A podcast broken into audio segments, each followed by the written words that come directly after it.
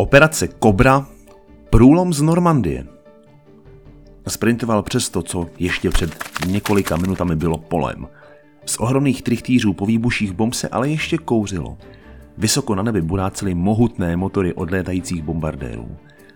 Kouř z výbuchů se sotva usadil, když jeho četa vyrazila do útoku. Pěšáka tížila v ruce jeho puška, po zádech mu stékal pot a před ním se otevíral pás země, za kterým už ale ležely německé linie. Odkud si zepředu práskl výstřel.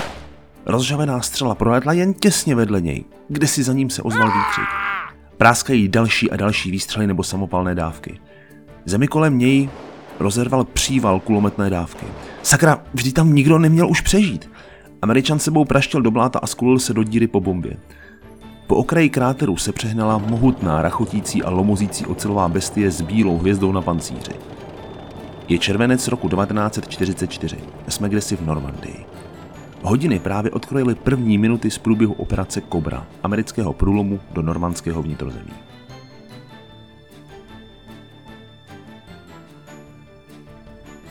Kapitola první. Bojiště Normandie. Když se slunce na konci dne všech dnů 6. června roku 1944 sklánělo k západu, vystoupilo na pobřeží normandských pláží dohromady 150 tisíc spojeneckých vojáků s veškerou možnou myslitelnou vojenskou technikou. Mohli bychom tehdy říci, otevření druhé fronty a invaze do Evropy proběhly úspěšně – byl by omyl něco takového s definitivní platností tvrdit už několik okamžiků po začátku invaze. Naopak, minimálně prvních 48 hodin obkroužených hodinovými ručičkami mohlo dost dobře rozhodnout o příštím osudu nejen celé operace, ale celé druhé světové války. Během příštích dnů spojenecké jednotky docela rychle vytváří nedaleko pláží poměrně silné předmostí – Okamžitě přisouvají další posily, vojenský materiál a rozvíjí pokusy o postup do normandského vnitrozemí. Ještě 7. června britské jednotky vstupují do Baje a záhy jej zcela obsazují. Jenže německý odpor jednotek 7. armády je daleko těžší než SHAEF, neboli vrchní velení spojeneckých expedičních sil, předpokládá. Nastávají zdlouhavé, tuhé a tvrdé boje. Postup spojeneckých jednotek se ve všech směrech tím pádem zastavuje. Poněkud jsme si zvykli pohlížet na bitvu o Normandii jako na rychlé svižné tažení a rychlou německou porážku. Zpočátku tomu ale tak vůbec nebylo. Šest týdnů po vylodění přinášela probíhající operace Overlord z nepokojivé známky hrozícího patu. Přestože se v půli června roku 1944 dařilo vylodit více než 300 tisíc vojáků a ohromné množství kusů techniky, Celá tahle ohromná síla zůstávala zatím uvězněna v sice silném, nicméně malém předmostí. Normandská předmostí byla do půlky června dlouhá přes 80 km a hluboká jen něco ke 30 km. Úspěchy obou stran byly, aspoň zatím, přibližně stejně malé. Obě strany přitom v dlouhých bojích utrpěly desetitisícové ztráty – Německé útoky selhávaly, ty spojenecké nedosahovaly větších zisků a fronta se posouvala jen velmi, velmi pomalu. Spojenci nebojovali pouze jen s pořád ještě silným nepřítelem, postavili se proti ním i síly přírody a velmi náročná krajina. Německá vojska je bez zbytku využívala ve svůj prospěch. Spletitá krajina tzv. bokáží, po staletí rostoucích živých plotů, znemožňovala široká nasazení těžké bojové techniky a nutila nepřítele bojovat po malých skupinkách doslova o každý metr. Střety mezi tím nabíraly na intenzitě, krutosti i brutalitě. Především se ale stále více a více prodlužovaly. Americké jednotky sedmého sboru mezitím pomalu postupují na Sherburg, naráží však na velmi silný odpor německých jednotek. Město samotné hájí přitom až 21 tisíc mužů generál poručíka von Schliebena. Možná nebyli z těch nejelitnějších jednotek, ale 21 tisíc mužů je pořád 21 tisíc mužů. Ani dosavadní pokusy britského 8. nebo 1. sboru rozvinout velký frontální úder proti pozicím nepřítele kolem města Kong se pro těžký odpor nesetkávají s výrazným úspěchem. Pravda, drobných vítězství dosahováno bylo, jenže jen pomalu a dost těžce. Aby toho nebylo málo, proti spojenecké invazní síle se postavilo i počasí. Minimálně od půlky června se spustily dlouho trvající husté a velmi nepříjemné liáky. Tyhle protivné husté deště proměnily celé bojiště v krajinu plnou zaplavených příkopů, kanálů i rozmáčených blátivých cest. Celé dny byste stáli v mokru a kolem vás neleželo nic jiného než bláto. Karta se již ale měla brzy obracet. Na konci července bylo do zázemí vyloděno více než 2 miliony mužů a 250 tisíc kusů všelijaké vojenské techniky.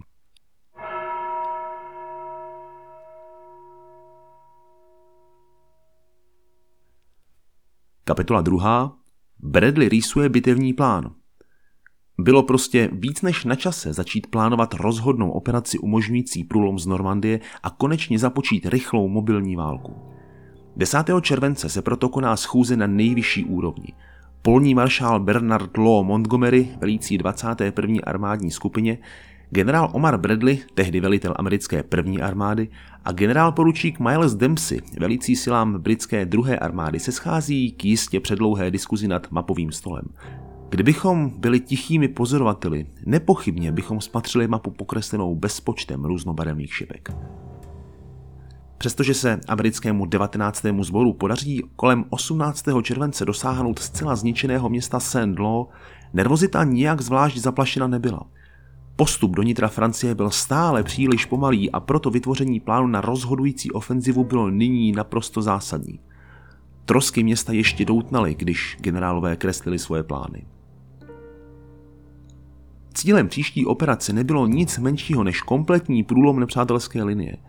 Generál Bradley proto zatím jen v hrubých rysech představuje britskému polnímu maršálu plán zcela rozvracející německé linie a umožňuje spojeneckým silám vrhnout svoje síly proti nepříteli ve vnitrozemí. Nástin příští operace byl vlastně v celku jednoduchý. Počítal s velmi silnou vzdušnou podporou a kombinovanou akcí dole na zemi. Silný nálet výrazně oslabí nepřátelskou linii, poté zaútočí motorizované a tankové jednotky, které prolomí bombardováním oslabené pozice. Jakmile budou na mnoha místech německé linie prorvány, spojenecké formace začnou urychleně postupovat k západnímu okraji poloostrova Cotentin a současně do vnitrozemí Francie. 12. července Omar Bradley představuje finální podobu třífázového plánu. Hlavní tíha bude zatím ležet na tělese sedmého sboru generála Josepha L. Collinse. Po delší rozvaze britský maršál Bradleyho plán schvaluje. Příští operace tedy dostává krycí jméno Cobra. Nejtěžší úkol připade na celky 9. pěší a 30. pěší divize. Právě tyto jednotky provedou po ničivém bombardování hlavní útok. Bradley předpokládal široký průraz fronty, jehož křídla budou tyto dva celky zatím držet a odrážet případné německé protiútoky. Do akce mělo nastoupit téměř 11 divizí ve třech zborech. 7., 8. a 19. soustředěných na, na cirka 6 km dlouhém frontovém úseku. Velký význam pro vývoj bojového plánu měl odposlech zpráv systémem Ultra, kterým britští dešifranti docela pohodlně četli zprávy určené německým jednotkám v Normandii. Depeše však odhalují důležitou skutečnost. Němci nasadili do bojů již většinu dostupných záloh roztažených po možná až příliš dlouhé v čáře fronty. Obrana tedy nemůže mít potřebnou hloubku. To platilo zejména o německých jednotkách v americkém operačním sektoru. Oproti snad všem předcházejícím americkým ofenzivám bylo soustředění jednotek na tak malém území výraznou změnou. Dosud totiž americké jednotky operují na příliš roztažené frontě. Obtížný terén totiž výrazně snižuje účinnost široce vedených útoků. Pozemnímu úderu byla také přidělena adekvátně silná letecká podpora. Pro vzdušný úder blízké podpory bylo vyčleněno zatím 350 stíhacích bombardérů. Celková síla byla po Bradleyho naléhání podstatně navýšena. Pumy a rakety bitevníků měly zasahovat cíle vzdálené jen pár stovek metrů před postupujícími oddíly dole na zemi. Když to velitelé slyšeli, snad si raději zapálili ještě jednu cigaretu na uklidnění. Nebylo to zrovna příjemné zjištění. Rapidně tím totiž vzrůstalo nebezpečí incidentů palby do vlastních. Mezitím se na anglických základnách připravuje cirka 1500 těžkých čtyřmotoráků určených pro bombardování německého týlu.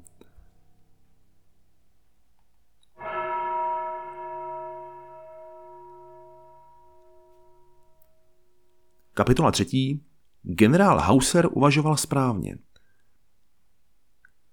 21. července zachycuje německý odposlech poměrně silný radioprovoz v éteru protější strany fronty. Může to mít jediné vysvětlení – přípravu k útoku. Ostatně odposlechy se nezávisle na sobě potvrzují. Američtí velitelé jsou svoláváni ke štábním poradám – Němci měli již delší dobu podezření na nepřátelskou ofenzivu většího rozsahu, kde ale mělo kladivo udeřit jako první. A bude sedmá armáda jeho dopadu schopná odolat? Existovalo několik variant současně. Bohužel německé velení na ně mělo rozdílné pohledy.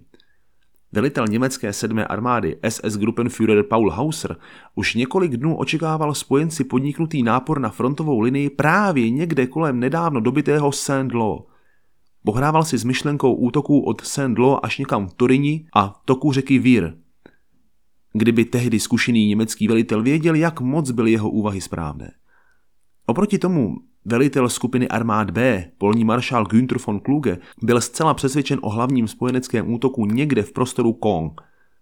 Proti Němců hrál jistou roli i fakt, že předešlý velitel Erwin Rommel byl ještě vážně zraněn při leteckém přepadu a von Kluge asi nebyl zatím tak docela obeznámen s prostředím. 18. červenec dal téměř zapravdu polnímu maršálu von Klugemu. Bradley samozřejmě nemohl znát Klugeho myšlenky, vydává však rozkaz ke klavnému útoku britským silám. V rámci operace Goodwood, silnému útoku mechanizovaných jednotek britské armády proti městu Kong, se britské tanky ženou kupředu. Po těžkých bojích padne část města do britských rukou. Von Kluge proto nabil zřejmě neotřesitelnou jistotu, že příští spojenecký útok povede právě do těchto míst. Na Hauserovi protesty a četné námitky von Kluge tedy nechá přemístit silnější tankové zálohy z amerického sektoru a rozmístil je podél britské frontové linie.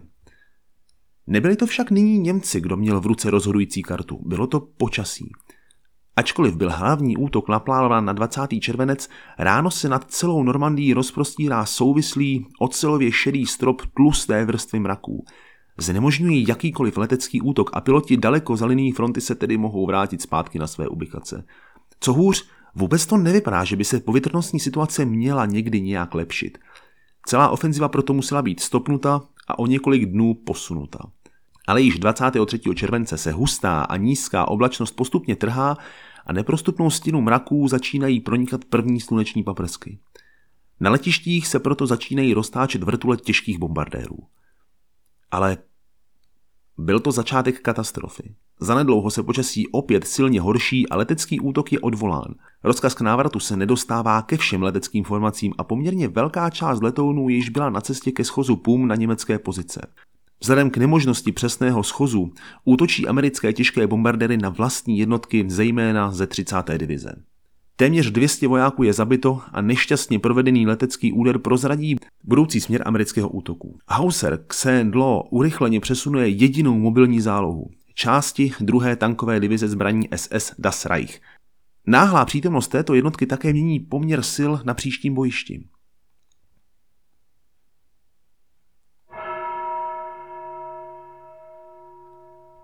Kapitola čtvrtá. Průlom započal. 25. července se ale počasí definitivně obrátilo k lepšímu a operace dostává zelenou.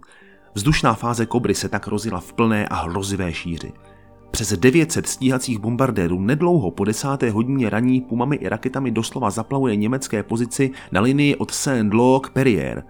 Dále se vznese 1500 B-17 a B-24 z 8. letecké armády a na 6 km dlouhém frontovém úseku schazuje neuvěřitelných 3400 tun pum. Průběhem německých liní burácí výbuchy a záblesky explozí ohromné pumové tonáže. Velká část smrtícího nápadu dopadá do prostoru soustředění německé Panzer Division a její velící důstojník, generál poručík Fritz Bayerlein, později popíše ve svých poválečných memoárech útok spojeneckých letounů jako naprosté peklo. Ve třetí fázi letecké přípravy pak dokončují tuto část operace střední bombardéry. Převážně šlo o méně spolehlivé a posádkami spíše neoblíbené letouny B-26. Vypadá to, že 30. divize si svoji porci smůly ještě tak úplně nevybrala. Vlivem úzkého prostoru jejího zasazení dopadá množství pum opět na vojáky.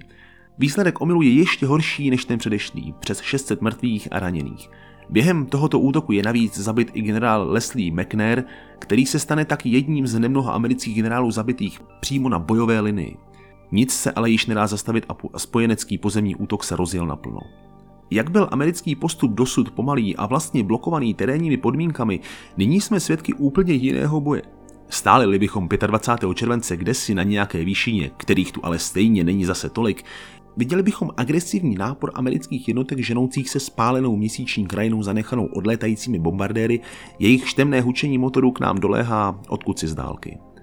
Také za to mohlo jedno podstatné vylepšení. Některý ze seržantů amerických tankových vojsk nechal na předky tanků navařit mohutné ocelové části bývalých protitankových překážek, kterými americké tanky dokáží rozorávat meze a ničit živé ploty.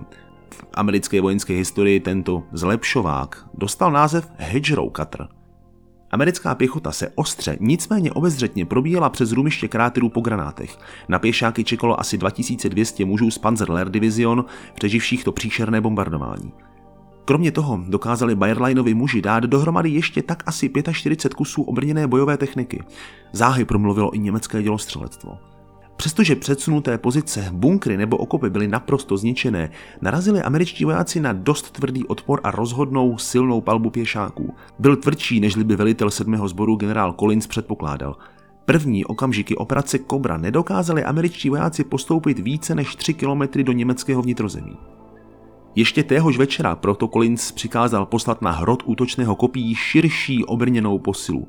Došlo k několika těžkým střetům tanků proti tanku a bezpočtu opravdu těžkých a předlouhých bojů.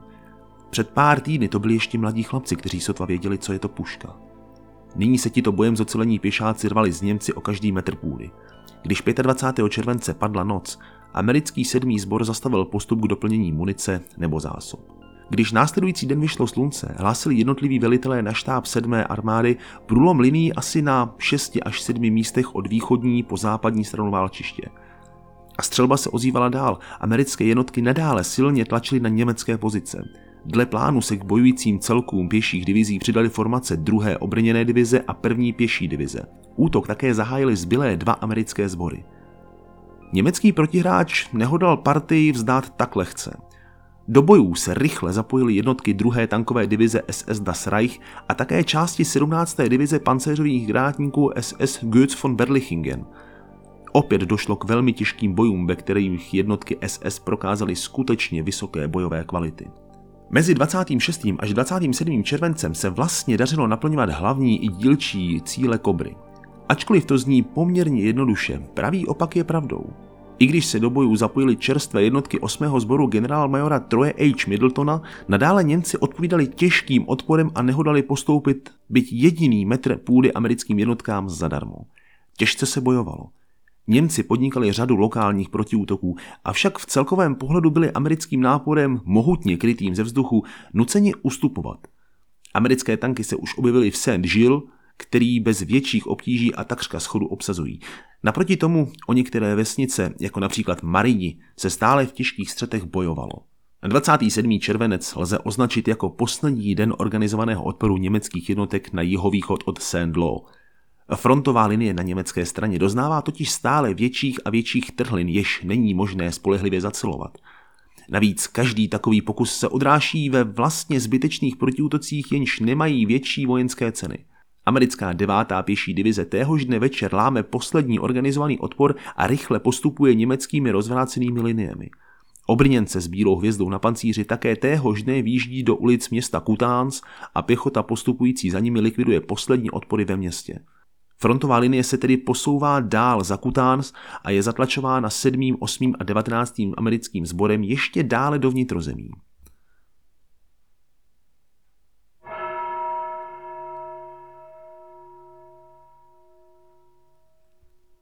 Kapitola 5. Americký válec již nelze zastavit.